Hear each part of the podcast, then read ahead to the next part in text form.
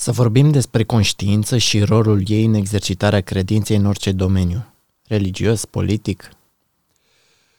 Conștiința este sacră din punctul de vedere al lui Dumnezeu și de cele mai multe ori, în anumite limite, și din punctul de vedere al oamenilor.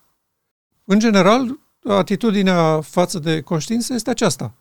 Bun, respectăm credința oricui. Și în chestiuni politice și în... Nu observi? Sunt oameni care sunt la cuțite cu privire la chestiunile uh, despre ce trebuie făcut într-o țară. Da. Uh, dar e legitim. Unii au părerea asta că trebuie făcut așa, alții au părerea aceea. În domeniul religios, de asemenea, există o anumită uh, libertate.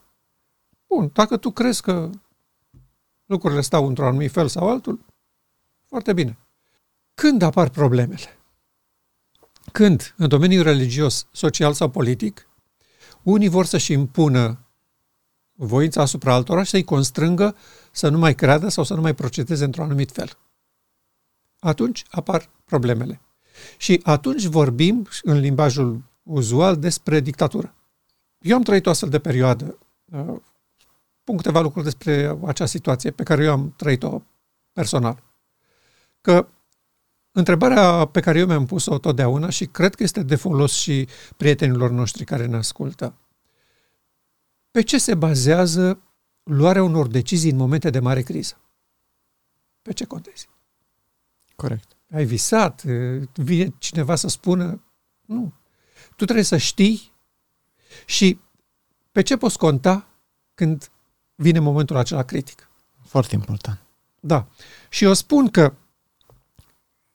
poziția fiecăruia trebuie uh, să se sprijine, să se bazeze, să se întemeieze pe cunoașterea și încrederea în Cuvântul lui Dumnezeu și pe experiența trecută, pe experiența personală.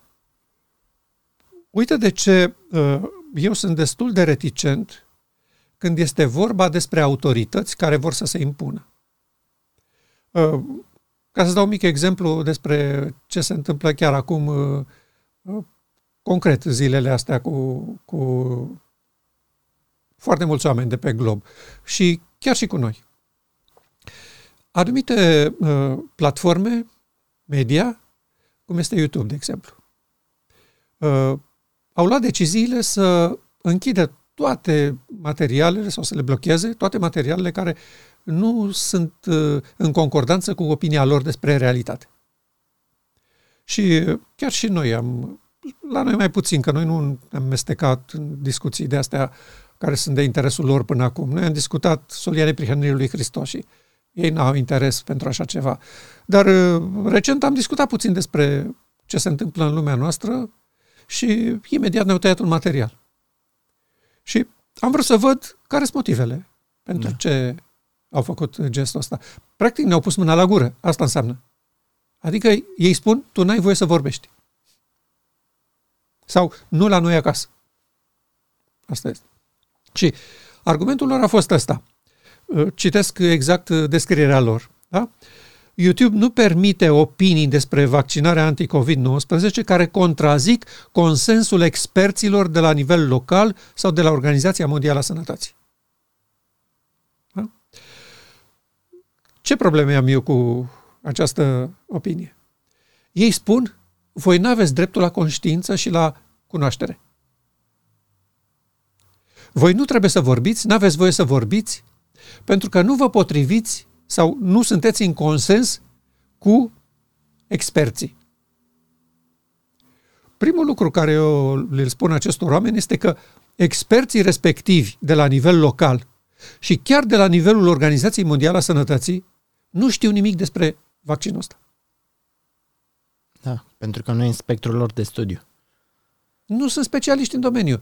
Aici este nevoie de geneticieni și informaticieni care s-au specializat pe ADN-ul uman. Ăștia sunt specialiști. Da. Voi sunteți persoane cărora specialiștii v-au spus un lucru. Ce facem noi e bun, folosiți-l. Uite este, cum este cazul acum în întreaga medicină, internațional. Nu vorbesc la, nu mă refer la România. Internațional. un medic a terminat facultatea, s-a specializat într-un domeniu, să zicem boli interne. Primește un post la un spital foarte mare, la Spitalul Universitar din București sau la Spitalul Lomalinda. Și el are de-a face cu persoane care sunt bolnave. Acolo la el vin oameni bolnavi, cu suferinți. Iar el are o, o, o, o formulă de tratament pentru o boală, nu pentru un bolnav, nu pentru mine, pentru o boală. Și el consideră că eu am acea boală și că acea boală se tratează cu această formulă chimică. Da. Pe care nu el a gândit-o, nu el a produs-o, nu el a fabricat-o, nu el garantează pentru ea. Lui a fost oferită de farmacie. Da. Da? Sistemul farmaceutic. Specialiștii aceia de la fabrică au spus acest produs este folosibil pentru asta, se ia așa, se ia se, la 3 ore, la 6 ore, mă rog, detalii despre cum trebuie folosit. Medicul respectiv, prin credință, Clar, că nu are încotro. clar. Ce să facă altceva? El a primit niște medicamente pentru o boală. El crede că boala aceea despre care el crede că este la mine se tratează după acea rețetă. Și el îmi dă medicamentele respective. Dacă eu mor luând tratamentul indicat de el, el este acoperit. Pentru că el a procedat corect. Da. Medicina lui îi spune că pentru boala asta se dă medicamentul ăsta, se dă așa. Dacă apare lucrul ăsta, dai asta. Dacă se complică, îi dai asta. Atâta timp cât el respectă deciziile farmaciștilor, el este acoperit. Are spatele acoperit. În privința COVID-19,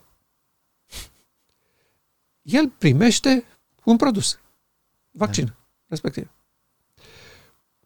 Dați-l lor oamenilor și nu vor ajunge la ATI sau la... Da? Omul nu știe nimic despre el. Prin credință, prin încredere în ceea ce se întâmplă, el face lucrul respectiv. Sigur că nu are altă variantă. Nu-i condamnăm pe sărmanii oameni. Nu are ce să facă. De condamnat sunt autoritățile care pun pres- presiune pe oameni să capete credința asta care deocamdată nu se poate baza pe nimic. Pentru că producătorii de la firmele de vaccin nu garantează că dacă se întâmplă ceva, ei vor răspunde și vor plăti. Da. Și atunci mă forțează pe mine să am o credință nejustificată. Și asta este un abuz. Și acum, dă voie să spun cum funcționează propaganda pe care eu am trăit-o atunci. Să spunem că astăzi asta nu e, nu e propagandă, e totul pe foarte adevărat, bine, drept. Dă voie să spun că eu am trăit într-o perioadă, Ștefan, când autoritățile îmi spuneau că ce spun ele la televiziune, la radio, în ziare, la școală, este bine și este binele suprem. Uh, eu, copil de pastor și părinții mei credincioși, mama foarte credincioasă, noi nu duceam sămbătă la școală. Și în acea perioadă, partidul avea ca temă principală să scoată din mintea copiilor, măcar dacă la bătrânilor nu pot, ideea asta de credință, de Dumnezeu, de astea sunt mituri, sunt povești, na, ideologia comunistă nu crede în așa ceva. Și ei îi obligau pe profesori să facă presiuni masive asupra copiilor să nu mai creadă sau să facă ceva legat de credința lor. Și da, în mintea lor nu poți să umbli, doar îi educi zi pe zi de zi, zi de zi să nu mai creadă. Le vorbești despre evoluție, despre uh, natura lucrurilor, nu există nicio intervenție din afară, astea sunt prostii, asta poți să faci la cursuri, dar mai mult de atât nu poți. Dar să ne oblige să venim sâmbătă la școală, puteau. Și au făcut pentru noi, pentru familia mea, tot ce se putea de la batjocură, uh, uneori bătăi. La mine n-a fost cazul. Dar am alți prieteni care au fost foarte persecutați și bătuți fizic. Da. Uh, pentru că nu se duceau sâmbătă la școală. Uh, chiar Cornelia aici de față cu noi în studio, de la, de la pupitru tehnic, a suferit foarte mult din cauza asta. Uh, se ducea cu foarte mare chin la școală forțată de părinți, de familie, de rude. Dar nu s-ar mai fi dus dacă era după ea. Pentru bătaia pe care o luam fiecare luni când uh, se ducea la școală, pentru că sâmbăta nu fusese. Uh, și la mine au fost persecuții de toate felurile. Eu învățam destul de bine și aveam note foarte bune la toate materiile. Dar la muzică și la lucru manual nu puteam să am note pentru că erau doar sâmbătă. Și eu sâmbătă nu mă duceam. Da. Din motive de conștiință. Și uh, directorul era sub presiunea partidului și a conducerii locale, așa, și dorea să mă lase repetent. Pentru că nu aveam note deloc și deci, clar, nu se putea încheia media repetent, repețean. Și nu m-au lăsat repetent, pe fratele meu pe fânel l-au lăsat. Dar pe mine nu m-au lăsat pentru că profesorii foarte mult au insistat și, și și-au impus punctul de vedere cu acest argument. Nu putem ca un copil de 9 și de 10 la toate materiile să fie lăsat repetent pentru muzică și lucru manual. Hmm. Și au fost atât de convingători încât l-au convins pe director să nu mă lase repetent și uh, i-a obligat pe profesorii care nu voiau să mă cheme la alte clase, la orele care erau în altă zi decât sâmbătă și duminica și să mă asculte acolo. Deci, practic, eu să mă duc la ora altei clase, pentru că erau foarte multe clase de, de aceeași an cu noi. Au fost mulți copii în perioada aceea. Și să mă asculte acolo. Și așa au făcut. M-au chemat, m-au ascultat, mi-au dat un 5, așa în bătaie de joc, cât să pot fi trecut ca să-mi arate disprețul lor față de credința mea religioasă. Acum, uh, hai să spunem că poate la lucru nu eram eu cel mai îndemânatic elev din clasele alea, dar oricum nu aș fi luat cinci sub nicio formă. Că îmi plăcea să lucrez, să fac lucruri. Nu, nu eram uh, uh, ăla cu ochelari groși care stă în bibliotecă toată ziua. Îmi plăcea să lucrez, știam să fac. Uh, și făceam la fel ca toți ceilalți colegi ai mei. Lucru manual sau traforaj sau ce făceam. Nu făceam deloc mai prost decât ceilalți copii. Da, bun, hai să zicem, asta e subiectiv. Dar la muzică, eu cântam la vioară, cântam la pian puțin, uh, cântam la cor, la, la adunare, știam notele, da? Uh, știam mai, muzic, mai multă muzică decât toți colegii mei din clasă. Și totuși îmi dădea cinci. De ce această presiune? Ca să-mi schimbe concepțiile și convingerile despre realitate. Realitatea era aceea pe care ei o susțineau. Iar eu trebuia să mă supun. Da. Aceasta este uh, uh maniera în care au lucrat cu mine. Acum, venind doar din partea lor, era de așteptat. Bun, sunt comuniști, sunt atei, nu o să mă țină pe mine în brațe uh, că le spun uh, că Dumnezeu există și că eu sunt copilul lui. Sau dacă nu-ți convenea, plecai din comunism. Da, exact. Dacă puteai. Nu puteai. Atunci nu puteai să pleci. Bun. Față de ei aveam o oarecare înțelegere. Dar s-au întâmplat alte lucruri.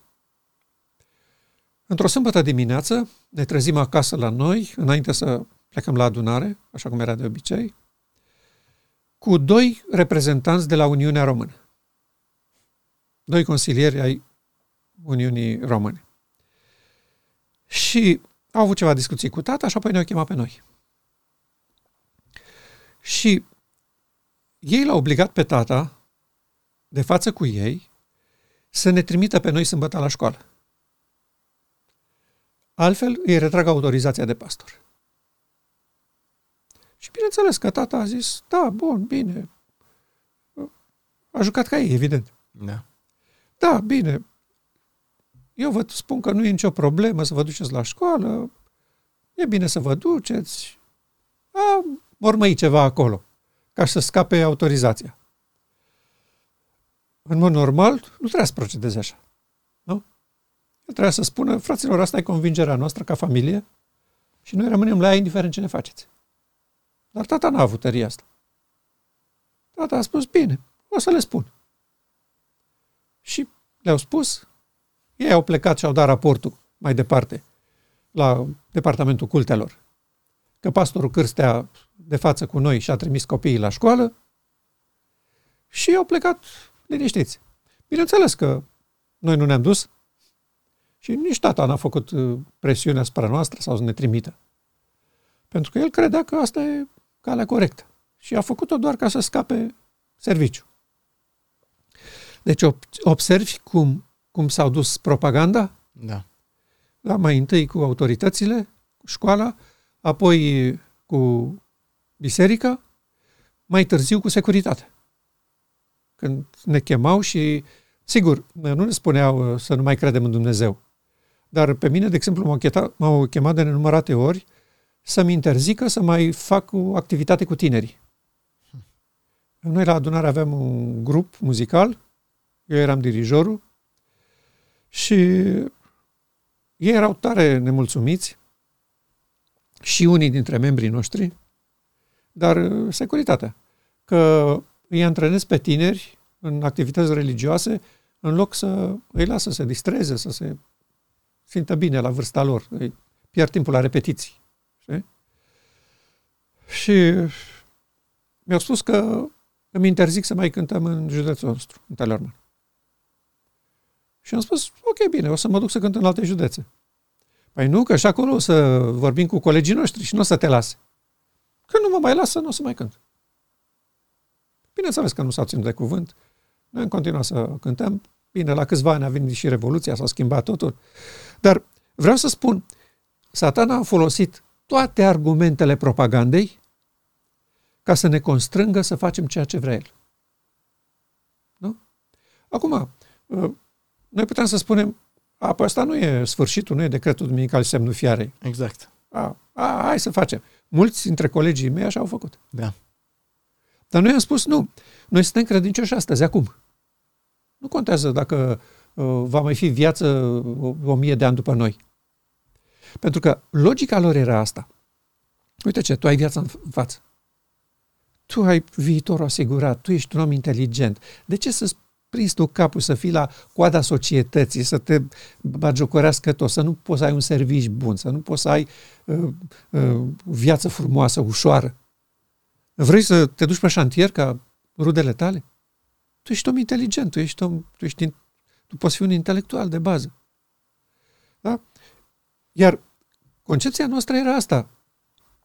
Pe noi nu ne interesează lumea aceasta. Noi astăzi, în acest context, spunem că noi suntem de partea lui Dumnezeu și nu suntem de acord cu ce ne cer război. De asta facem. Nu pentru că vine vreun sfârșit, pentru că vine vreo... Nu, suntem convinși că o să stăm aici, o să lucrăm, o să îmbătrânim poate pe șantier sau la făcut curățenie în case la bogați sau uh, arat pământul cine știe pe unde, acolo unde putea nu suntem deranjați că societatea ne aruncă la periferia ei. Pentru că noi avem încredere în Dumnezeu și experiența poporului din trecut este o temelie pentru picioarele noastre. Da? E, bun. Uh, acum, în contextul prezent, de ce foarte mulți oameni, chiar religioși, nu înțeleg în ce constă bătălia timpului nostru? și consideră că e o simplă chestie de sănătate, că guvernele așa s-au hotărât ele peste tot pe glob să vorbească aceeași limbă și nu prea să înțeleg lucrurile. Noi de ce avem o altă concepție despre lucrurile astea? Pentru că noi am acceptat lumina cu privire la realitățile despre lumea noastră. Și vreau să punctez două declarații inspirate care ne-au oferit această credință în realitatea pe care lumea nu o vede. Și vreau să citim uh, uh, două paragrafe foarte interesante. Primul din uh, Review and Herald, 12 octombrie 1893. Îngeri căzuți formează confederații cu oameni răi. În această vreme, Antichrist se va prezenta ca fiind adevăratul Hristos. Astfel, legea lui Dumnezeu va fi făcută fără valoare în națiunile pământului. Rebeliunea împotriva legii lui Dumnezeu va ajunge la apogeu. Dar adevăratul conducător al acestei rebeliuni este satana îmbrăcat ca un înger de lumină. Oamenii vor fi amăgiți, îl vor așeza în locul lui Dumnezeu și îl vor zeifica. Deci omenirea trăiește o perioadă de mare amăgire cu niște ființe extraterestre care nu sunt de aici din rasa umană și care se prezintă ca fiind Dumnezeu. Și eu n-am nicio îndoială că la întâlnirile lor cu satana, el se prezintă ca un înger de lumină și spune că este reprezentantul lui Dumnezeu pe pământ. Hmm. Și le dă toate aceste informații legate de climă, de poluare, de pandemie, de vaccinare. Și le așează în fața lor ca fiind chestiuni de viață și de moarte. Și că dacă nu fac ceea ce trebuie făcut, rasa umană dispare. Nu știu dacă ești la curent, recent Organizația Națiunilor Unite a pregătit un clip scurt cu a, a, o fabulă. Uh, un dinozaur intră în sala de ședințe a adunării naționale, a Organizației Mondiale, și se așează la tribună și începe să le dea sfaturi. Nu înțeleg de ce nu, nu vedeți care sunt lucrurile. O să muriți, o să vă dispară rasa. Asta vreți? Noi, dinozauri, am avut o, am avut o scuză că a venit un asteroid și de asta am dispărut. Dar voi ce motiv aveți să dispăreți? Le vorbea așa în numele autorității superioare a dinozaurilor care dispăruseră. Dar, uh, na, știm noi ce balaur era în spatele acestei voci, da? Și amenințarea era foarte serioasă. Dispăresc ca rasă dacă nu faceți ce trebuie acum. Ce trebuie acum? Păi să nu mai faceți ceea ce acum 50 de ani să că este excepțional, că este înaintare în lumină, că este ajutor pentru omenire, că este viață bogată și folositoare. Da? Adică, el spune așa, ce ați făcut voi odată și ziceați că e bine, astăzi trebuie să spuneți că nu mai e bine. Iar noi le spunem, ceea ce astăzi spuneți că e bine, peste 10 ani o să ziceți că a fost o catastrofă. Și nu le vine să creadă. E, eu asta numesc experiență. Hmm. Da? Să te uiți ce a fost înainte, în ce a constat uh, binele sau răul pe care l-ai decis atunci și să nu-l mai repeți astăzi. Foarte interesant. Ok? Bun, și încă un punct pe care îl socotesc uh, la fel de important, uh, viziunea trenului, acela de mare viteză. Ea spune așa, am văzut un tren care circula cu viteza fulgerului. Îngerul m-a îndemnat să privesc cu atenție. Am privit cu atenție asupra acelui tren. Se părea că întreaga lume era îmbarcată în el și că nu mai rămăsese nimeni pe jos. Îngerul a spus, ei sunt legați împreună, gata pentru foc. Apoi mi-a arătat pe conducătorul trenului, care arăta impunător și prezentabil și căruia toți pasagerii îi acordau atenție și respect. Eram uimită și am întrebat pe îngerul meu însoțitor cine este. El a spus, este satana. El este conducătorul prezentându-se ca un înger de lumină. El a luat lumea în captivitate. Oamenilor li se prezintă amăgiri puternice ca să creadă o minciună și astfel să poată fi condamnați. Deci asta urmărește conducătorul trenului. Da? Le, le prezintă amăgiri puternice, adică ce înseamnă amăgire puternică? Foarte greu de depistat. Da. Foarte greu să înțelegi că acolo nu e așa, cum da. spun ei. Da.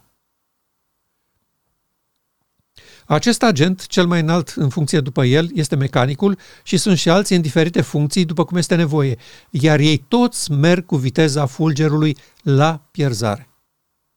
Crezi că ni se aplică nou în momentul de față? Asta e realitatea lumii noastre întregi, nu doar acum, nu doar pentru noi. Asta este din momentul în care Adam și Eva au căzut. Mm.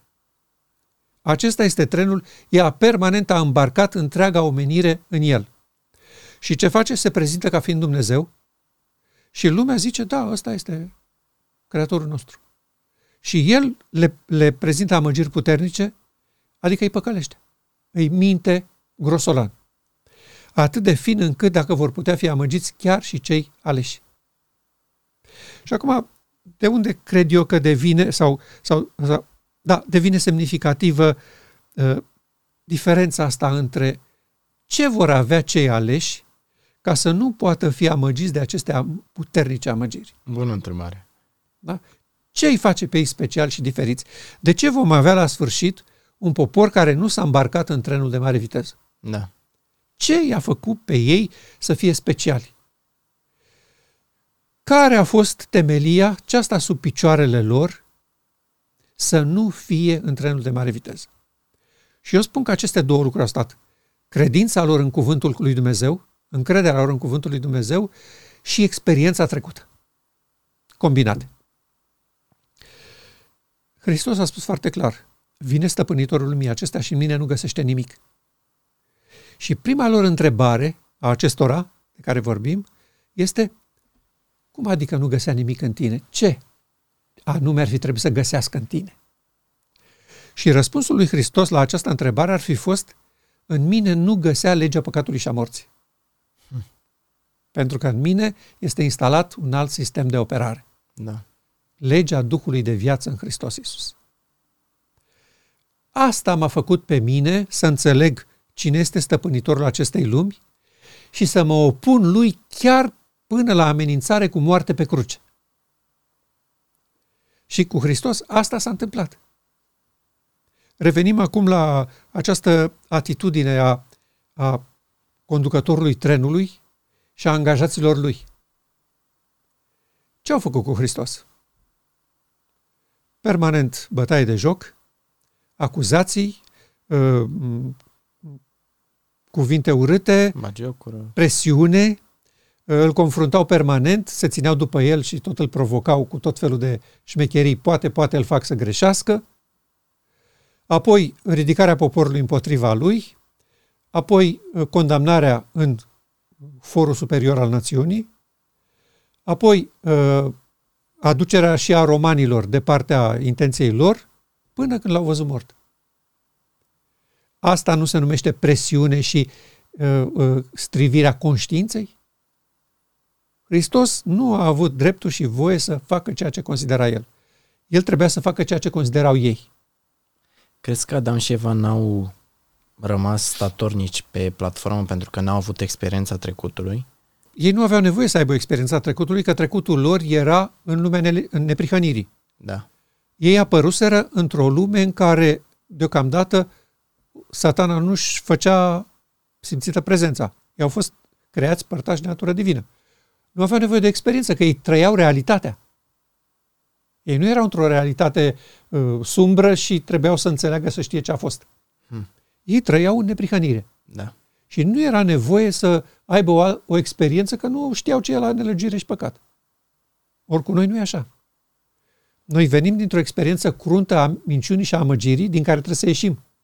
Ei abia erau într-o experiență a neprihănirii și confruntați cu minciuna lui satana pentru prima oară. Dar până ca Eleva să meargă la pomul cunoștinței, ei nu au avut o astfel de experiență și nici satana n-avea voie să-i toace la cap. De asta s-a spus, este un pom în mijlocul grădinii, să nu vă duceți să luați din el, să mâncați din fructul lui. Și atâta timp cât ei stăteau departe de intenția lui satana, el nu avea voie să-i prigonească, să-i bată la cap. Mm. Dar când ei s-au arătat interesați de opțiunea lui, atunci el a avut dreptul să vorbească și Dumnezeu nu l-a oprit. Da. Ok. Bun. Revenim acum. Așa s-a întâmplat cu toți urmașii lui Dumnezeu din toate timpurile. Uită-te la Valdenzi. Erau și ei ființe ca toți ceilalți. Aveau dreptul la conștiință. Aveau drept să spună, noi nu credem că ce face poporul nostru e bine. Nu credem că ce fac preoții noștri e bine. Ei nu erau niște fanatici nebuni care să fugă de acasă să trăiască prin munți. Au fost obligați și goniți. De ce? Pentru că aveau altă opinie față de opinia bisericilor. Și biserica lor a spus, ori aveți opinia asta ca noi, ori afară cu voi. Hmm. Da? Ce voiau să facă cu mine profesorii, școala și biserica când am fost mic. E, oamenii aceștia au constatat că, dincolo de voința lor, vor fi obligați să-și părăsească locuințele să se refugieze în munți. Și nici acolo nu au fost stați în pace. Erau vânați și căutați să fie prinși și să fie omorâți. De ce? Nu se suporta ideea că există oameni care gândesc altfel decât noi, care văd credința altfel decât noi și văd încrederea în Dumnezeu altfel decât noi. Observi care este spiritul care animă pe călătorii din acest tren de mare viteză? Da? Toată omenirea era acolo. Acum, Elena a fost curioasă. Chiar n-a mai rămas nimeni, nimeni, nimeni pe jos? Adică noi toți suntem acolo, îl slujim pe satana și îl onorăm și spre surprinderea ei, realitatea a fost alta și vreau să citim finalul acestei viziuni. L-am întrebat pe înger dacă nu a mai rămas nimeni. El m-a îndemnat să privesc în direcția opusă, unde am văzut un grup mic călătorind pe o cărare îngustă. Deci nu o biserică, nu o națiune, nu un popor, un grup mic călătorind pe o cărare îngustă. Deci nu un tren. Toți păreau foarte hotărâți, strâns uniți în adevăr. Îngerul a spus, Îngerul al treilea îi leagă, îi sigilează pentru grânarul ceresc. Acest grup mic părea împovărat de griji, ca și cum ar fi trecut prin conflicte și încercări severe. Apoi, parcă soarele tocmai s-a ridicat din spatele unui nor și el a luminat fețele, făcându-i să arate triumfători, ca și cum biruința lor era aproape câștigată. Deci, din întreaga omenire, toată prinsă în acest mare tren condus de satana, un grup foarte mic merge îndoasele în altă direcție. Cum îți imaginezi că locuitorii din, sau călătorii din tren nu-și vor impune voința față de acest mic grup? Și ăsta este motivul pentru care ei vor trece prin conflicte și încercări teribile. În primul rând, cu propria conștiință, facem noi bine ce facem? Oare nu greșim ridicându-ne împotriva credinței tuturor oamenilor? Oare nu riscăm să producem tulburare și să se piardă suflete prețioase din cauza reacțiilor negative care o vor urma din credincioșia noastră? Interesant. Da? Și acum, care este cheia liniștilor sufletești? Că eu mă, mă așez în pantofii acestor oameni de pe acest da. drum mic. Da. Ce le asigură lor încrederea asta că n-au greșit și că merg bine? Da. Și cuvintele sunt aici, în, în descriere. Îngerul al treilea îi leagă, îi sigilează pentru grânarul ceresc. Îngerul al treilea este solia John Swigener care arată calea în Sfânta Sfintelor. Ce trebuie văzut în Sfânta Sfintelor? Care e calea de acolo? Cum funcționează acolo lucrurile în Sfânta Sfintelor? În Sfânta Sfintelor se produce marea unire dintre uman și divin. Dumnezeu vindecă pe poporul său prin părtășia de natură divină și obține o omenire, o rasă umană oameni părtași de natură divină. Aceasta este cheia siguranței și încrederii lor. Că ei s-au prins de solia îngerului al treilea, care arată calea în Sfânta Sfintelor. Și că, odată ce au acceptat propunerea lui Hristos din Sfânta Sfintelor, nu mai este important pentru ei dacă trăiesc sau dacă mor. Hmm. Pentru că în cartea vieții mielului, în dreptul numelui lor, a fost scris ei au acceptat scopul etern al lui Dumnezeu. Și dincolo de această înscriere în cartea vieții mielului, nu mai există niciun interes pentru ei. Viu, mort, tăiat în bucățele, aruncat în ghenă, nu mai contează. Atâta timp cât în dreptul numelui meu scrie, el a acceptat scopul etern al lui Dumnezeu și opera lui Hristos din Sfânta Sfintelor. Și automat aplicațiilor noastre ei nu mai trăiesc pentru această lume. Și atunci de ce ne temem? De Corect. ce tremurăm? Exact. De ce ne facem probleme? Pentru că, nu știu, suntem oameni și suntem influențați emoțional. Da, pentru că această credință a noastră bazată pe experiență încă n-a fost confruntată cu barbaria conducătorilor din acest tren. Când va fi confruntată, atunci vom vedea cine suntem și de ce suntem în stare. Ai o perspectivă în ce gen va fi confruntată? Văd că deja a început să fie confruntat. Nu mai trebuie să mă întreb, că văd concret. Peste tot pe glob, guvernele vorbesc aceeași limbă, indiferent de culoarea lor politică sau ideologică. la acest capitol nu mai există dușmani, toți sunt prieteni, toți pun în aplicare hotărârile Forumului Economic Mondial și toți declară cu o singură voce că omenirea trebuie să treacă la nivelul următor. Chiar uh, conducătorul, șeful și cel care a inițiat Forumul Economic Mondial a spus foarte clar, uh, acum câțiva ani în urmă, că în maxim 10 ani vom avea o fuziune între biologic și informatică. Da. Bun, asta e scopul. Aici se țintește. Și tot ce se întâmplă acum sunt numai căi și mișloace de a ajunge la acest cel final.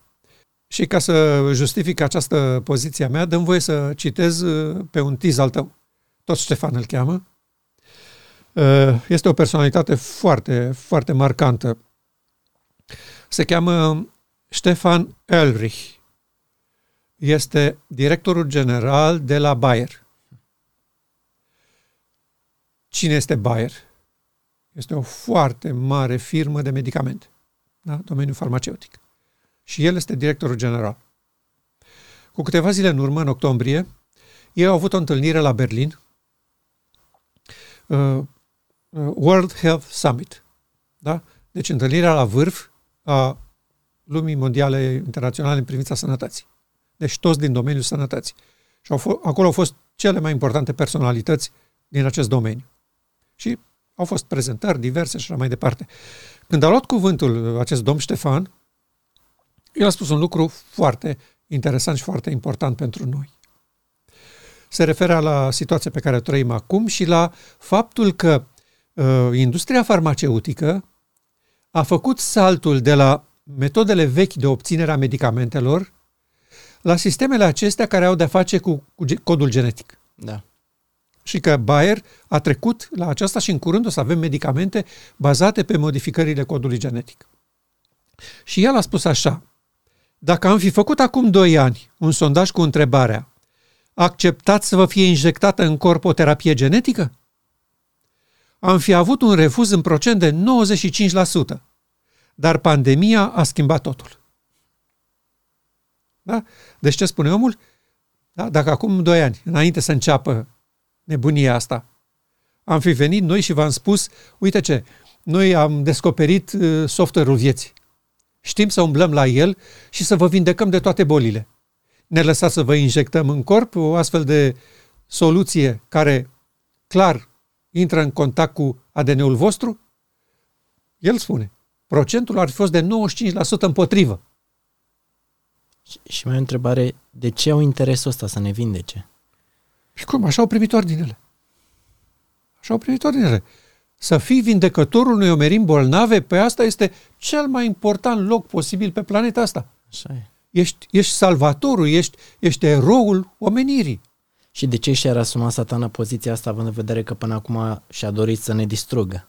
Uite de ce. Hai să mai citim un paragraf și apoi ne întoarcem la domnul Elrich.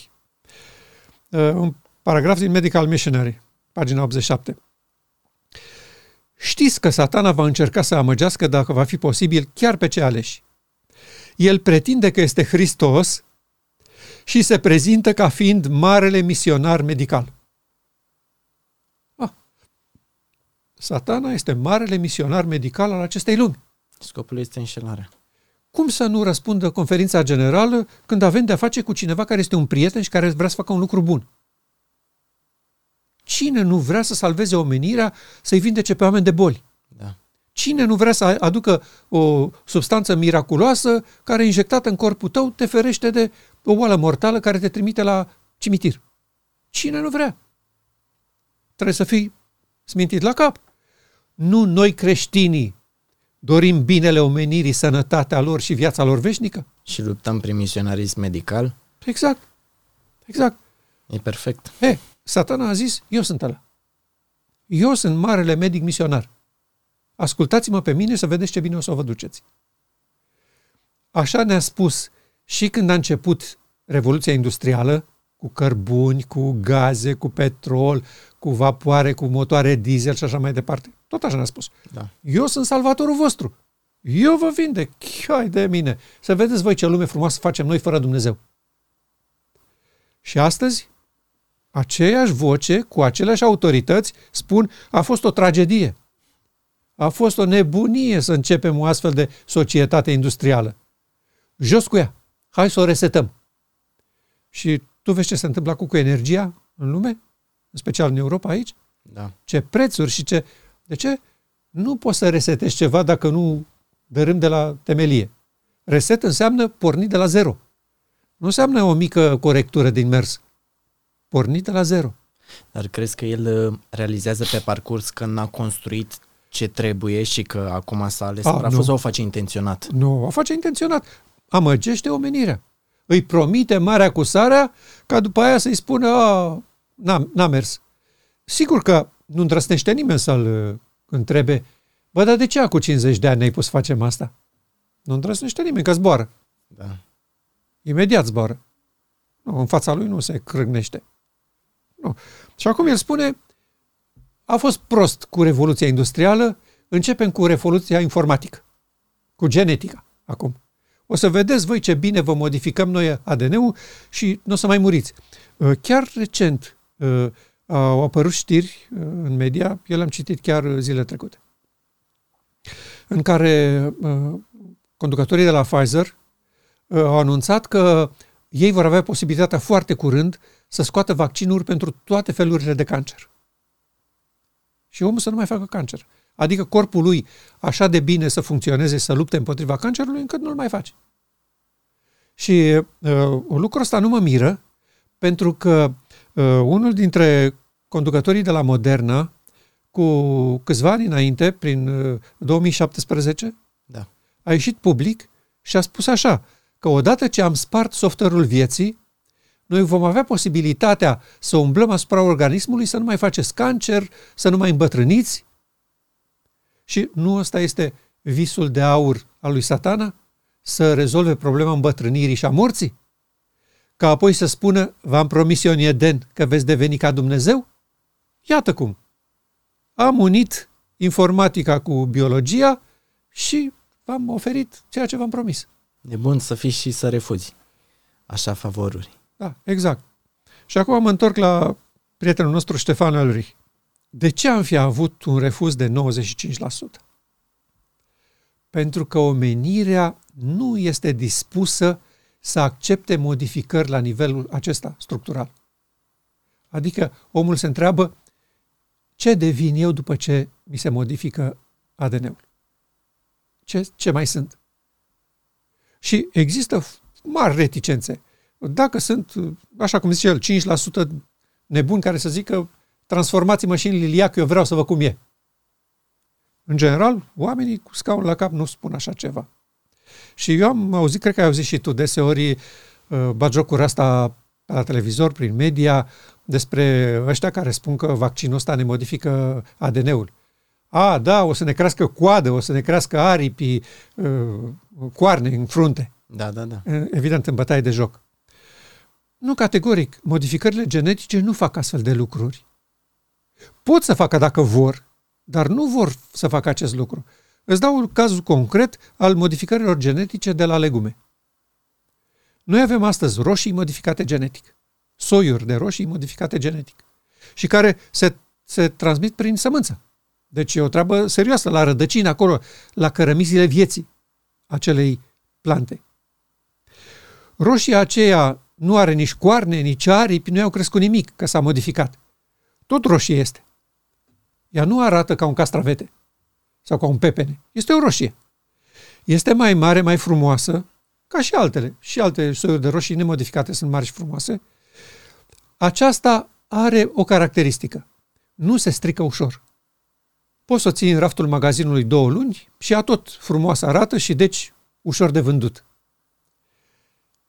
Două lucruri. Nu mai are același gust, deci nu mai poți să o mănânci cu plăcerea așa cum mâncai și nu poate să-ți garanteze nimeni că mai este hrănitoare, Da, că mai folosește corpul. corpului în vreun fel. Asta nu-ți poate garanta nimeni. Dar s-au asigurat că o vând bine și că e acolo la vânzare. În miezul iernii, magazinul respectiv are roșii. Și mulți oameni cumpără. Dar ei nu i-au crescut nici aripi, nici coarne, nici coadă. La fel și în cazul acesta. Nu trebuie să ne crească coarne și aripi ca să vedem că ADN-ul a fost modificat sau că s-a intervenit asupra lui. Nu, nu trebuie. Trebuie doar să fie introduse în corp niște instrucțiuni ARN care să-i spună organismului ce trebuie să facă. Acest organism știe el ce are de făcut, dacă e ceva de făcut. Iar dacă nu e de făcut, nu trebuie făcut. Corect. Aceasta este mentalitatea, după părerea mea, sănătoasă a acestor 95% ai domnului Ulrich. Vreau și eu să precizez două lucruri pe care oamenii care ne urmăresc le pot verifica. Primul este că uh, pe site-ul Uniunii Europene uh, acolo se precizează clar că vaccinele conțin acest mesager ARN, care iarăși în mass media este luat în bătaie de joc, iar uh, fondatorul companiei Tesla, Elon Musk, care acum este numărul în nume ca și avere, a spus și a precizat chiar așa că acest, cine deține acest mesager ARN și îl aplică asupra corpului uman, poate obține din corpul uman absolut orice, chiar să-l transforme și într-un fluture. Da, am văzut și eu, da. Adevărat. A- asta e lucru.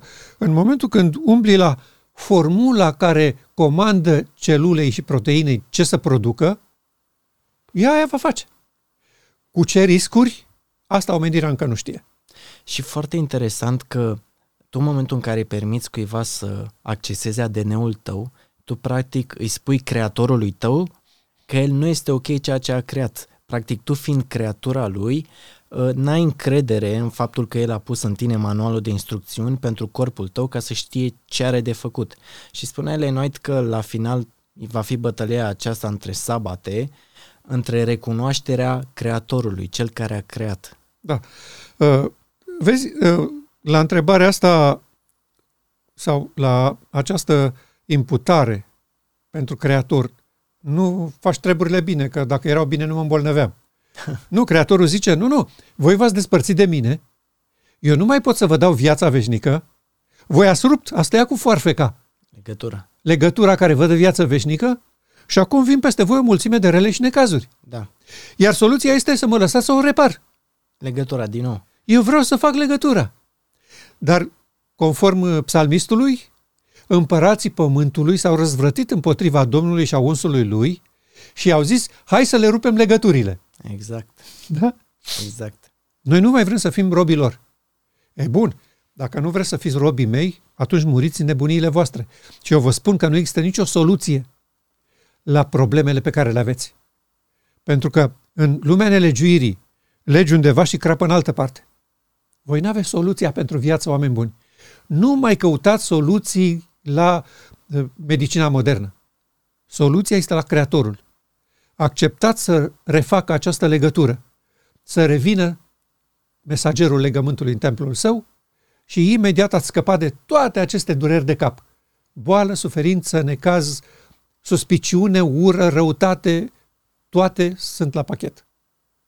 Iar noi zicem, nu, parcă mai bine e cu soluția medicală. Hai să o încercăm și pe asta. Nu? Aici suntem. Și mă întorc acum la pe ce se va baza încrederea și credința noastră în luarea deciziilor pentru momentele de mare criză în care intră omenirea. Da. Și eu spun că aceasta este fundamentul. Încredere în cuvântul lui Dumnezeu, făcut lămurit generației noastre prin inspirația spiritului profetic și prin experiența pe care am, o avem privind în urmă. Pentru că experiența, Ștefan, se poate câștiga și personal dacă ai fost implicat în astfel de conflagrații, dar și citind prin ce au trecut alții. Chiar vreau să întreb treaba asta. Experiența asta se referă la o experiență personală pe care trebuie să o avem și cumva bă, suntem îngrijorați că nu avem suficientă experiență cu Dumnezeu încât să avem încredere că asta e soluția lui și poate trebuie să avem mai multă experiență, să îl punem la încercare, să uh, ne încredem în el când uh, nu mai avem un loc de muncă sau nu știu. Nu, noi putem să uh, urmărim experiențele altora în aceleași situații ca noi. Uh, Urmărim uh, cum s-a purtat stăpânitorul trenului acesta cu prorocii Domnului din trecut, cu solii Domnului, cum s-au purtat cu Domnul Hristos, ne așezăm în locul lor. Da, și e foarte puternică experiența asta. Clar cum s-a purtat cu ei, se va purta și cu noi, știm la ce să ne așteptăm și nu ne va da deloc prin surprindere când el va aplica asupra noastră ce a aplicat și asupra lor. Da, exact. Exact.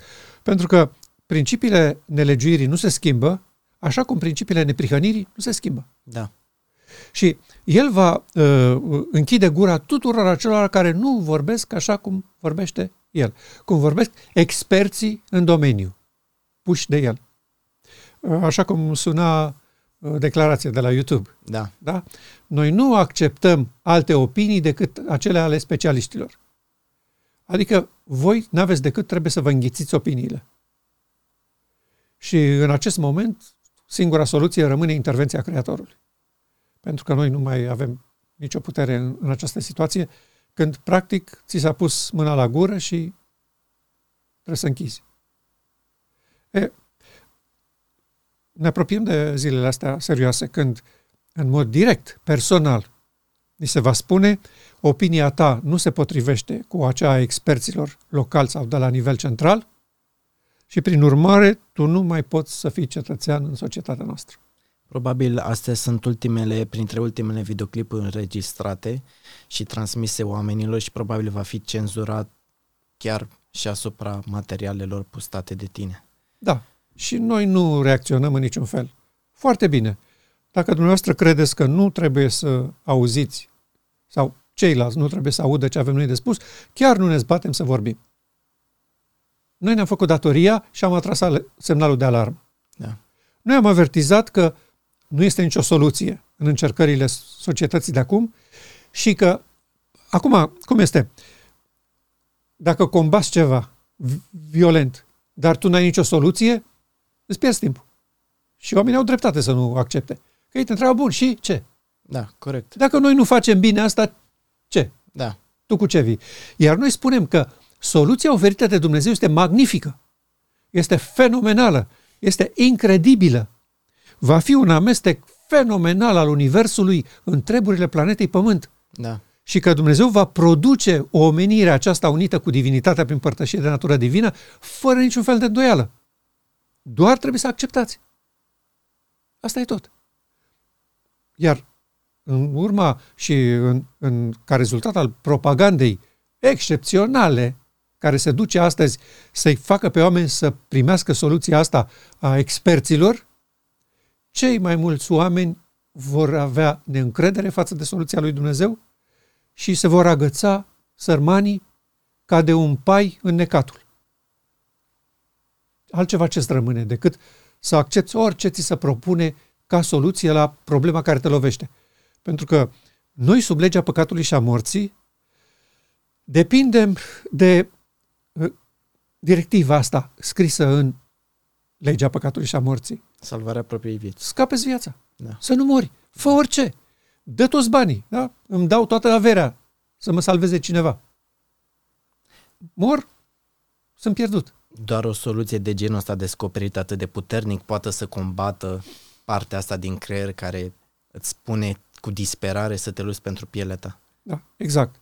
Și când toată propaganda pe care ai înghițit-o la școală, la servici și toată viața ta a fost asta, că suntem singuri în univers, că la noi viața s-a format întâmplător, accidental aici și că e un lucru valoros și trebuie să ții la el cu dinții. Păi, sub mentalitatea asta, n-ai decât să ții cu dinții. Când înțelegi că universul e vast, că e plin de locuitori, că Dumnezeu are o soluție pentru pata asta neagră din univers, dintr-o dată nu te mai interesează viața ta, cine ești tu, unde ajungi sau dacă ajungi sau nu ajungi. Da, așa e. Așa e. Noi încurajăm pe prietenii noștri să-și pună încrederea în soluția lui Dumnezeu astăzi, când uh, propaganda este cumplită și uh, se va adânci prin metode constrângătoare, să profităm de ocazie și să facem să ajungă la urechile Bisericii la Odiceea oferta lui Dumnezeu, voi fi sfințit în voi sub ochii lor. Acceptați-o și veți vedea mântuirea Domnului.